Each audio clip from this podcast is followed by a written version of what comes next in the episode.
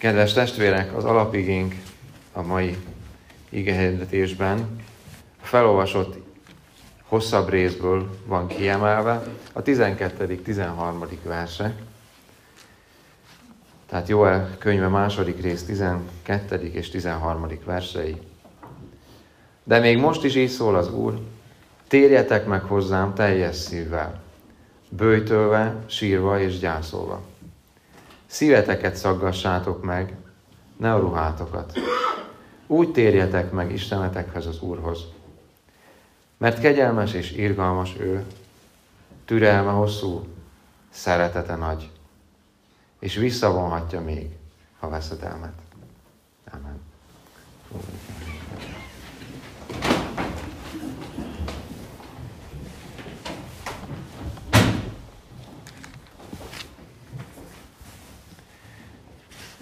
Nagy szeretettel köszöntök eh, minden kedves testvéremet Isten házában.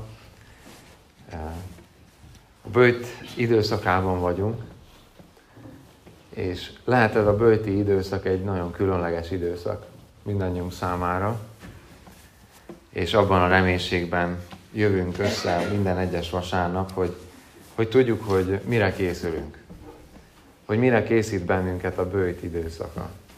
Készít bennünket a bőjt arra a hatalmas örömhírre, arra a hatalmas csodára, ami, ami a kereszten megtörtént, és arra a hatalmas csodára, amit az asszonyok láttak meg először, és gyorsan szóltak a többieknek is, a férfiaknak, reméljük így, is, így lesz itt is, hogy hát feltámadt Jézus. Feltámadt. Nincs ott a sírba. Legyőzte a halált, és mindent, ami ahhoz tartozik. Győzött a Júda beri oroszlán. Mindenek fölött. Erre a győztes örömre készülünk most a bőjtben. És, és most egy, egy sorozatot kezdünk el újra, vagy hát folytatunk. A felkészülés lesz most a következő alkalmainknak a témája. Mert a bőjtben felkészülünk. Sok mindenre a bőjt bennünket tanít, fölkészít. És nem mondom el, hogy mi minden másra is, hanem csak a mai alkalommal foglalkozunk, hogy a bőjt minket fölkészít a kapcsolatra. Felkészít a bőjt a kapcsolatra. Mit értünk bőjt alatt? Hát sokan sokfélét értünk bőjt alatt, de de amikor a Biblia értelemben, bibliai értelemben, és egyébként más vallásokban is, a bőjt az egy alapvető szükségről való lemondás, és, és a fókuszának az embernek a, az istenségre e, átirányítása. Tehát ez minden vallásban egyébként így történik, és maga a Biblia is így beszél a bőjtről, mint amikor arról, amikor ami, ami valami számomra szükséges, ami életfeltétel, és azzal vagyok elfoglalva, arról a tekintetemet leveszem, azt elengedem, azt megvonom magamtól, és utat engedek annak a mélyebb szükségnek, ami meghatározza az én emberi életemet. Mert az emberi életeknek, az emberi életnek a legmélyebb szüksége az nem a testi tápláléknak a bebiztosítása, nem is az emberi kapcsolatoknak a, e, a bebiztosítása, hanem az Istennel való szoros, mély, életadó kapcsolatnak a, a megléte. A bőjtben Istenre figyelek. Arra, hogy ő mit akar nekem mondani. Bőjt. Sokféleképpen élhetjük ezt meg, van olyan, amikor az ember szigorúan bőjtöl, és azt mondja, hogy megvonja magától az ételt, ami a szükséglete. De itt most már a 20.-21. század környékén egyre többen bőjtölünk azokkal a dolgokkal, amiket azt hiszük, hogy szükségünk van rájuk, de rájövünk, hogy 40 napra még sincsen rá szükségünk olyannyira. Mennyi mindenre van szüksége az embernek, ami nélkül azt mondja, hogy enélkül nem tudok élni. Enélkül képtelen vagyok élni. És amikor azt mondom, hogy biztos így van, próbálj, tegyünk próbát. És az Úrért azt mondom, hogy képes vagyok én enélkül is élni. Egy valaki nélkül nem vagyok képes élni, az élő Isten nélkül. Tehát a bőjt. Miért szükséges az, hogy én megvonjak magamtól bármit is, ami nekem fontos, ami nekem szükséges, ami nekem azt mondatja ki, hogy erre enélkül nem tudok élni. Az első alkalmunk tehát ez, azért vonom meg magamtól, azért tartok bőjtöt, mert föl akarok készülni arra, hogy kapcsolatban legyek. Kapcsolatban legyek. Miért? Újra Ádám Éva. Sajnálom, nekem ez a kedvenc története a Bibliával, valószínű sokat fogják a testvérek hallani. De mi történik? Alapvetően történik egy kapcsolatbeli probléma. Isten és az ember tökéletes harmóniában, tökéletes kapcsolatban éli az életét, Istennel és emberrel, és az a helyzet, hogy megtörténik a bűneset, és a bűnesetnek, a bűnnek a, az alapvető gondolata és az alapvető hozadéka az, hogy elkezd az ember egymástól is, meg Istentől is távolodni. Ez az, amit a bibliai alapszövegben, amikor a bűnre használ, akkor ezt így szoktuk mondani, és már biztos hallottuk, hogy egy céltévesztés. Tehát van egy célja Istennek az emberrel, mint amikor egy, egy nyilvesszőt megpróbálok bejutatni a, a célpontnak a közepére, kifeszítem az íjat, és az a reménységem, hogy oda fog megérkezni. Ez a célom vele. És amikor elvétem a célját, annak, amire céloztam, na az a bűn.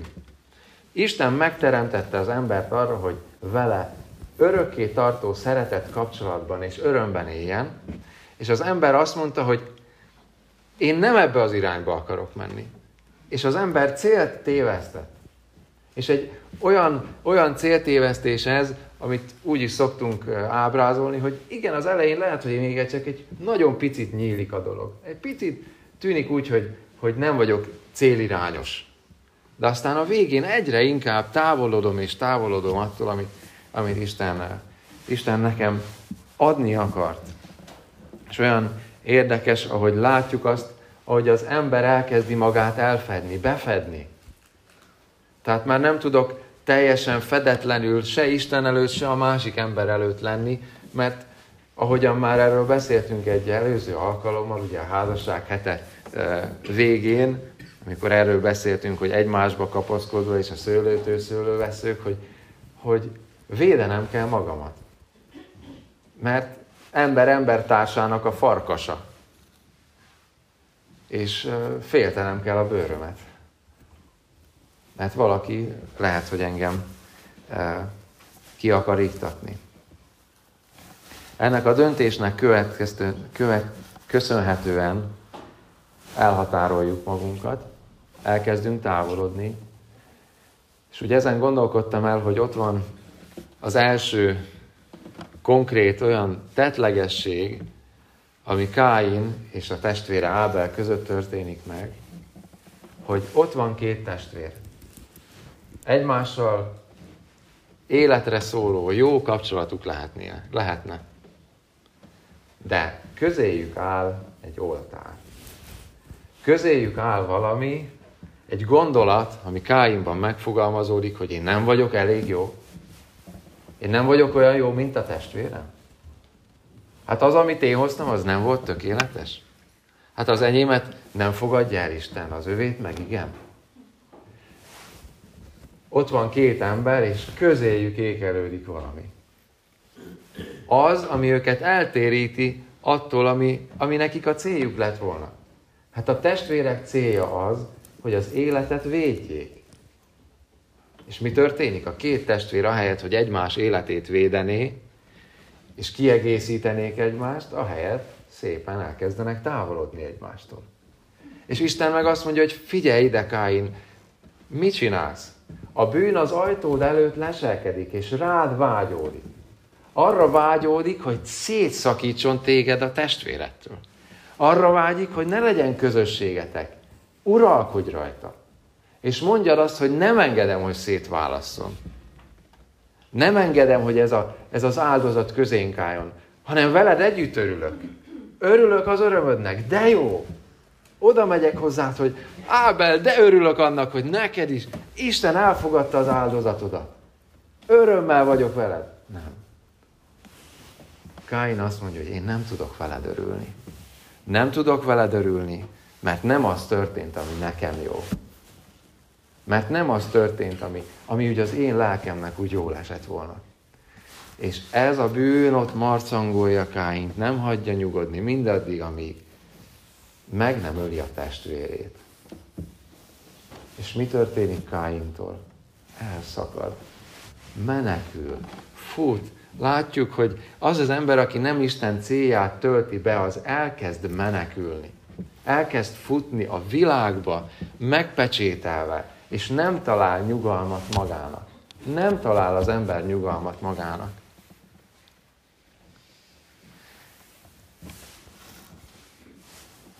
Sajnos egymástól és Istentől is folyamatosan távolabb és távolabb kerülünk.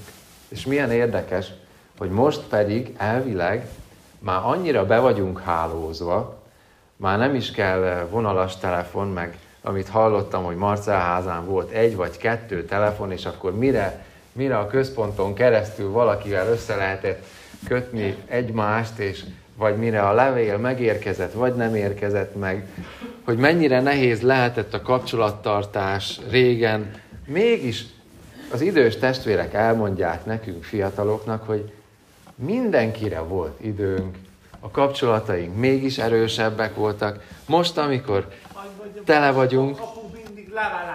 Így van, nagyon jó. Nagyon jó. Nem, egyre, hát ez igaz, egyre kevesebb levelet kapunk fizikai értelemben, csak a számlákat, ugye? Azok még érkeznek már akinek. De, de azt látjuk, hogy most, amikor bárki egy telefonhívásra van, bárki egy pötyögésre van, tele vagyunk közösségi hálóval, be vagyunk hálózva. És azt mondják a nagy okos emberek, hogy magányos a mostani ember. Nem volt még ennyire magányos. Nem volt még ennyire távol a másiktól. Nem volt még ennyire egyedül. Hát mi a baj? Hát mi a baj velünk emberekkel?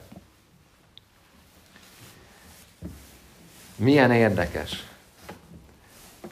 Nem vagyok együtt. Nem találok közösségre. És, és ez a, az embernek a tragédiája ténylegesen, hogy mindenki önmegvalósít. Mindenki megvalósítja önmagát, az álmát. Ezt akarom, azt akarom. És nem veszem észre, hogy elhagyom azt a lehetőséget, amire Isten fölhívott minket. Hogy nem jó az embernek egyedül lenni, hogy megvalósítjuk azt, amit Isten adott nekünk. És ez nem egy szent kommunizmus. Bocsánat, zárójel.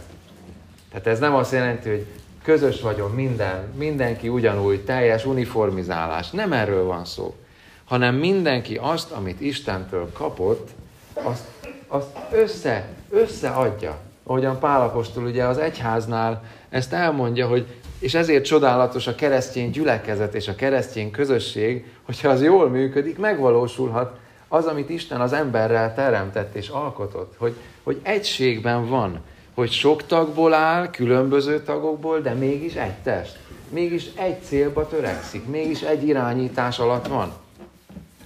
És milyen jó lenne, ha mindannyian megtalálnánk a helyünket. Egymáshoz kapcsolódva, és nem egymástól távol.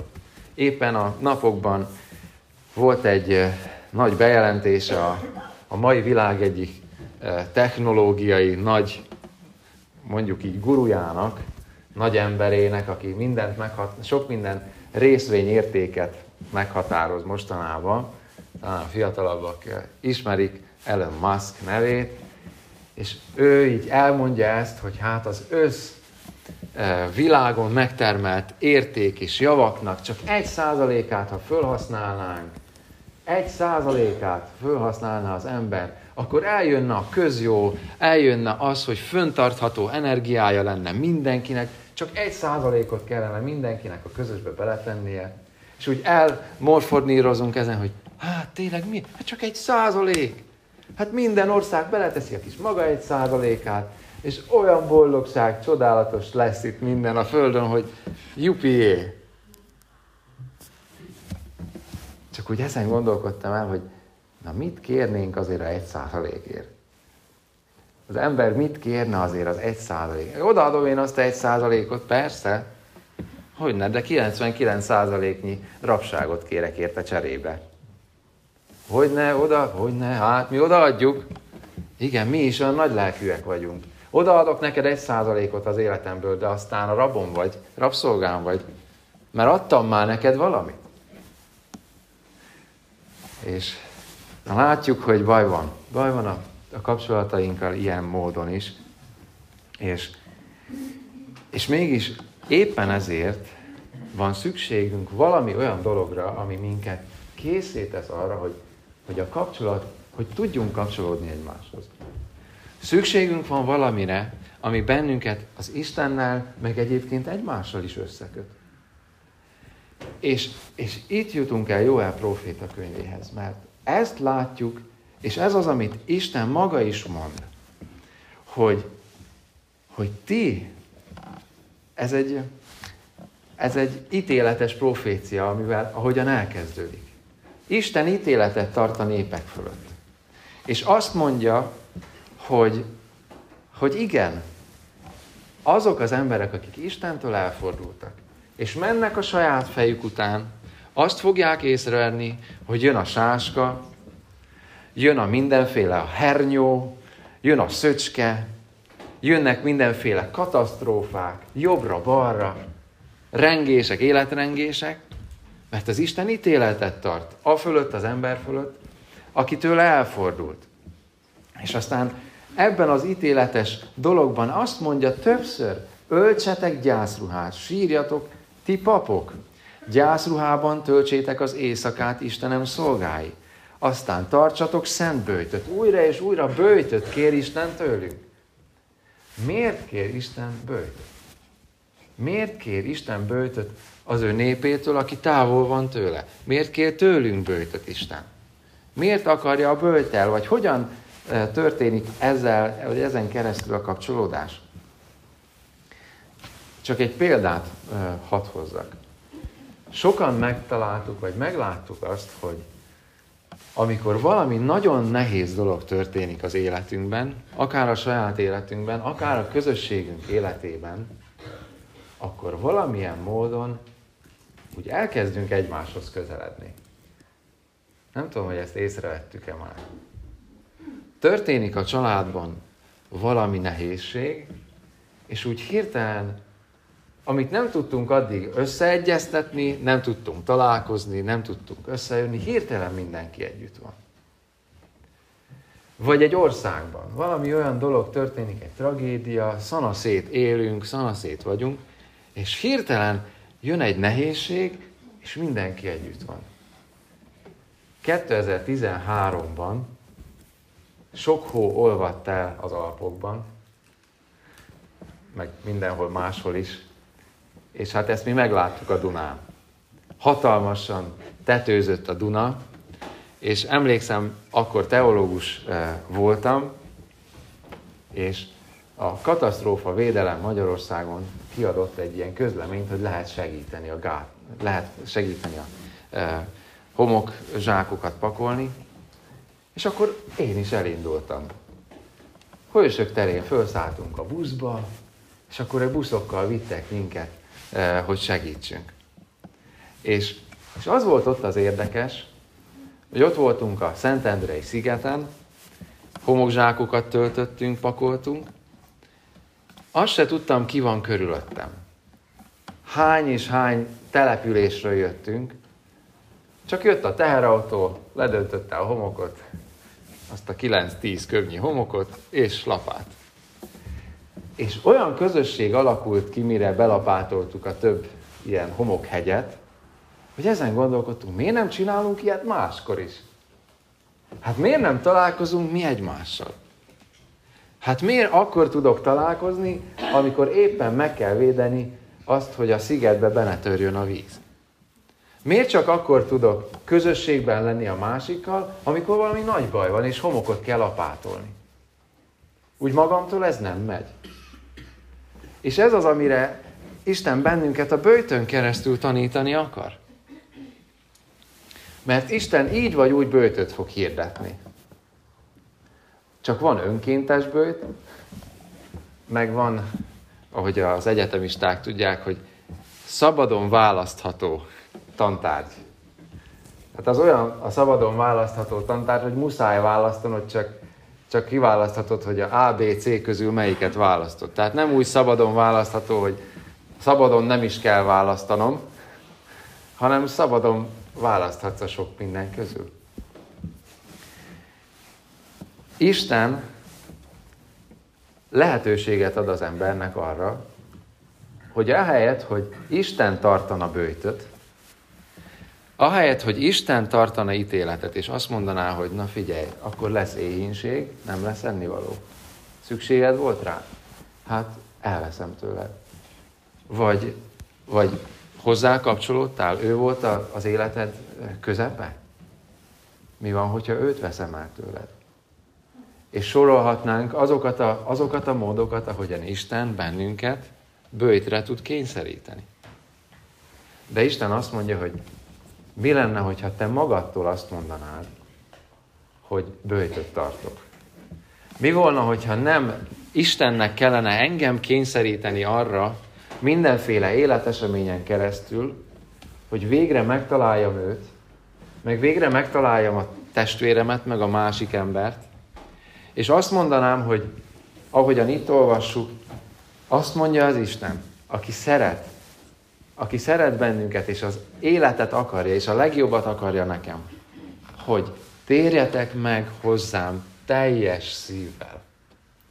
Térjetek meg hozzám teljes szívvel, bőjtölve, sírva és gyászolva. Bőjtölve, sírva és gyászolva. Bőjtölés, sírás, gyász. Lehet, hogy nagyon érdekes az a történet, ami eszembe jut nekem erről, de nekem, nekem a házasság jut erről eszembe. Hogy miért a házasság jut az eszembe erről? Amikor az ember házasságot köt, akkor mi történik? Egy életre szóló bőjtöt kezd. Tudtuk? Egy életre szóló bőjtöt kezdtünk el, amikor házasságra léptünk. Mert reménység szerint mindannyian, ha kimondtunk egy igent, vele együtt rengeteg nemet is mondtunk. Kimondtam valakire egy igent, és azt mondtam, hogy senki más. Rajtad kívül senki más. Nem fogok senki mástól elfogadni azt, amit tőled megkapok. Ha valaki házasságot köt, valaki életre szóló kapcsolatra lép a másikkal, akkor arra úgy készül föl, hogy szépen mindent elenged. Ott hagy. Lemond róla. A Biblia elején, amikor a házasságról beszél az ige, ezért elhagyja a férfi apját, anyját, ragaszkodik feleségéhez, és lesznek ketten egy testé. Ez egy folyamat elhagyja, ragaszkodik, és lesznek ketten egy testé. Ez egyébként egy szép sorrend. Érdemes betartani. Tehát először elhagyom azt, amiből fakadok, elvágom a lelki köldögzsinort, és azt mondom, hogy most már azt gondoltam eddig, hogy nekem szükségem van arra. Nekem, én, én nem, tudok, nem tudok a szüleim nélkül élni.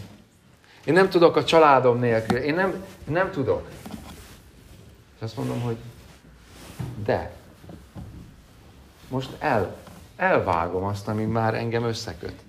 Egy új család él, él, indul el. Úgy emlékszem rá, amikor a mi családunkban az első gyermeket valaki kiragadta a családból. Most is emlékszem, ahogy ott vagyunk a, a, a házunk udvarában, és jön a Vili. Ismerik. Én úgy sírtam, nekem az annyira fájt, és látjuk, bőjtöl, bőjtöléssel sírva gyászolva. Így térjetek meg. Hát én annyira sírtam, hogy most elveszik tőlem az egyik testvérem. Hát hogy képzeli ezt? Kedves, vicces, jó fej, de azért ne vigye el. Hát mi lesz velünk így? Mostantól nem jön haza soha? Hát nem lesz az enyém. És hát el kellett azt fogadni, el kellett azt engedni. Hogy ez történt most meg. Ugyanígy, amikor az ember azt tudja mondani, hogy ami volt, én arról lemondok. Én bőjtölök, nekem, én tudok nemet mondani. Én azt tudom mondani, hogy nekem, Istenem, rád nagyobb szükségem van, mint sok minden másra. És olyan szépen és sokféleképpen lehet bőjtöt tartanunk. Hogy azt gondoltam, hogy nekem szükségem van arra a tárgyra, vagy arra a valamire, ami otthon ott van. És rabként ott tart engem. És azt mondja Isten, hogy engedd azt el. Azt a sok mindent. Emlékszem, amikor Emmausban, Emma, van egy e, táborhely, ahol együtt voltunk fasori gyülekezeti tagokkal, és, és ott a Vég Tamás, nagy tiszteletű úr, e, már ő is idősként szólt az idős emberekhez, és hát verve az asztalt mondja, hogy szabaduljatok meg attól a sok kacattól. Szabaduljatok meg tőle. És mondja, hogy hát mi a feleségemmel? Már harmadik térőt hordjuk el a házból, és még mindig van. Még mindig van mit. Úgy bennem maradt. És aztán a felesége tajtékozva mondja azt, miután egy beszélgetésben voltak, lelki beszélgetésben, egy férfival, aki, most ide fordulok, aki egy budapesti lakásba semmitől nem tudott megválni, és a lakásba, most képzeljék azt el testvérek, folyosókon lehetett csak közlekedni, mert jobbra kacat, balra kacat. Újságok, műszerek, mindenféle. És már nem tud a felesége mit tenni vele. Nem tud már mit kezdeni vele. Hiába mondja, apukám dobt ki, nem. Az még jó lesz valamire. És, és mennyi minden ilyen van, ami minket, minket hátráztat abból, attól, hogy, hogy igazán akár egymással, akár az Istennel kapcsolatban legyünk. És ez sírással jár. Ez azzal jár, hogy lemondok róla. És ha már a kapcsolatainknál tartunk, ahhoz, hogy kapcsolatban lehessek valakivel, ahhoz ténylegesen az nem csak úgy megtörténik úgy a semmiből. Nekem döntést kell hoznom. Ha valakire én időt akarok szánni, akkor biztos testvérek, hogy valakitől időt kell elvennem. Sajnos az időnk az egy bizonyos adag. Nem kaptunk belőle többet. Éppen ezért, hogyha én Istennek akarok plusz időt, plusz figyelmet adni, ez sajnos nem történhet anélkül, hogy valamitől elvegyek. Valamitől el ne vegyek. Nem megy az, hogy ez is, meg az is.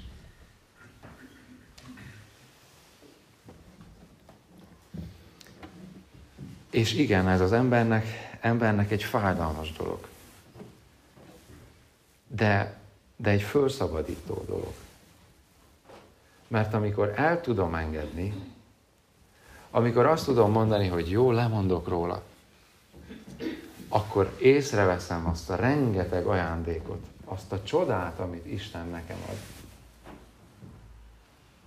Amikor azt tudom mondani, hogy igen, az én bőjtöm az most így fog kinézni, hogy, hogy megtisztítom az életemet, az életteremet.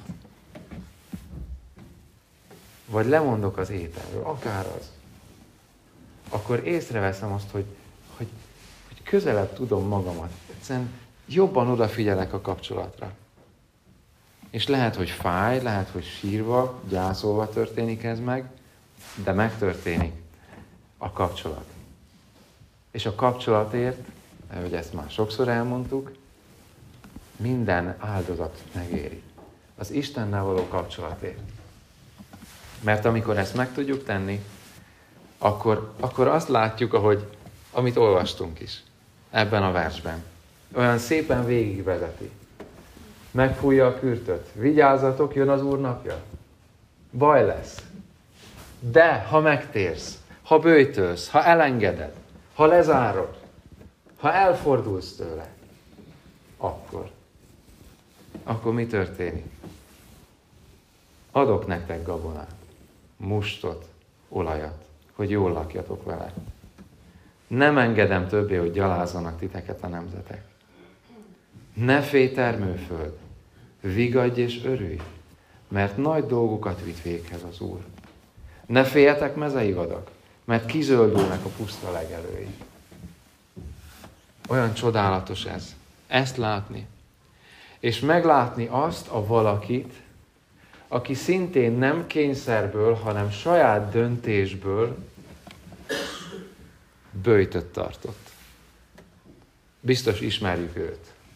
Aki saját döntéséből azt mondta, hogy bőjtött tartott. Megfosztom magamat Mindattól az előjogtól, ami az enyém lenne. Tudjuk, kiről van szó. Ugye?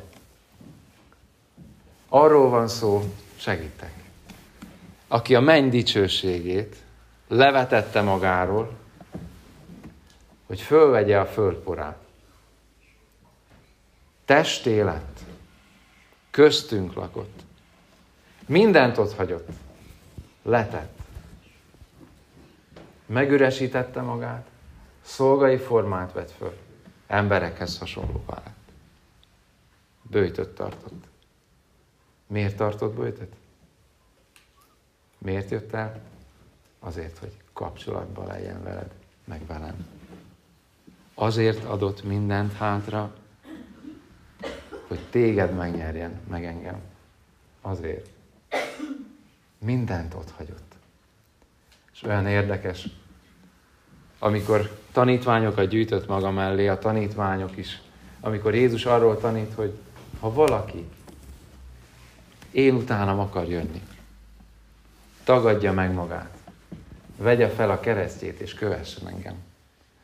Meg amikor beszélgetnek a tanítványokkal, és ott van a gazdag ifjú, aki nem tudja megtenni azt, amit Jézus kér tőle. Akkor a tanítványok azt kérdezik, hát Jézus, mi mindent ott hagytunk, érted? Mi mindent odaadtunk. Mi mit kapunk cserébe? És olyan csodálatos Jézus azt mondja, hogy, hogy aki elhagyta anyját, apját, házát, feleségét, testvérét, ökrét, bármiét, az ugyanazt visszakapja. Sőt, sőt, többet kap vissza. És itt a fiatalokra is nézve. Most az ifjúsági eh, órán sok fiatal megfogalmazta, hogy hát eh, szívesen hoznék én döntést. Szívesen ugranék én bele az Istennel való kapcsolatba, de vacilálok. De még nem tudom. És olyan jó ráismerni, hogy az, amit én odaadok, az soha nem annyi, mint amennyit visszakapok. Mert én odaadom az életemet, és visszakapom Istentől a százszorosát. Visszakapom Istentől azt a kibontakozó életet, amit én a magam feszüléséből, a magam izzadságából soha nem tudtam volna kipréselni. Nem tudom kipréselni magamból azt az életet, amit Isten ingyen kegyelméből ajándékként nekem oda akar adni Jézusért. És amikor ezt meglátom, akkor azt látom meg, hogy vigadok, Örülök, mert nagy dolgokat vitt véghez az Úr. Nem kell félnem, mert el vagyok látva, azból a kapcsolatból életet merítek, életre kelek. Nem kell félnem. És éppen ezért megéri, megéri valamire azt mondani, hogy nem. Megéri bőjtöt tartani, megérni, megéri sírni, mert akik sírnak, azok megvigasztaltatnak. Merre is ígéretünk van. És megtapasztalom Istennek a csodáit. Ahogy a Jézus maga is az ő életében megmutatta. Hogy lemegy a sírba, meghalt, odaadta az életét. De azt mondja, hatalmam van arra, hogy ismét visszavegyem. És neki hatalma van arra, hogy nekem is a halálom után egy új életet adjon. Egy örök életet. Egy teljes életet. Egy olyan életet, és ez többször refrénként visszatér, és nagyon sokat jelent, azt gondolom mindannyiunk számára. Mert, nézzük csak meg, Ádámtól Évától kezdtük. És Ádám Éva, azt olvassuk róla, hogy Ádám Éva miért, miért keríti be magát? Miért fedi le magát? Mert szégyelte magát. Szégyelte a magát a másik előtt. És ebben a proféciában mit, mit olvasunk? Nem kell szégyenkeznie soha többé népemnek. Nem kell szégyenkezni. Nincs miért. Mert valaki elvette a bűnterhemet, elvette a bűnöm szennyét. Szégyen nélkül, szabadon élhetek, félelem nélkül.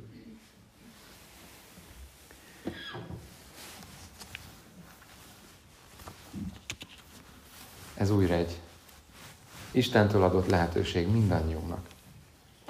Ez a bőti időszak. Készülni tudatosan arra, hogy az élő Istennel kapcsolatba kerülhessünk. Amen.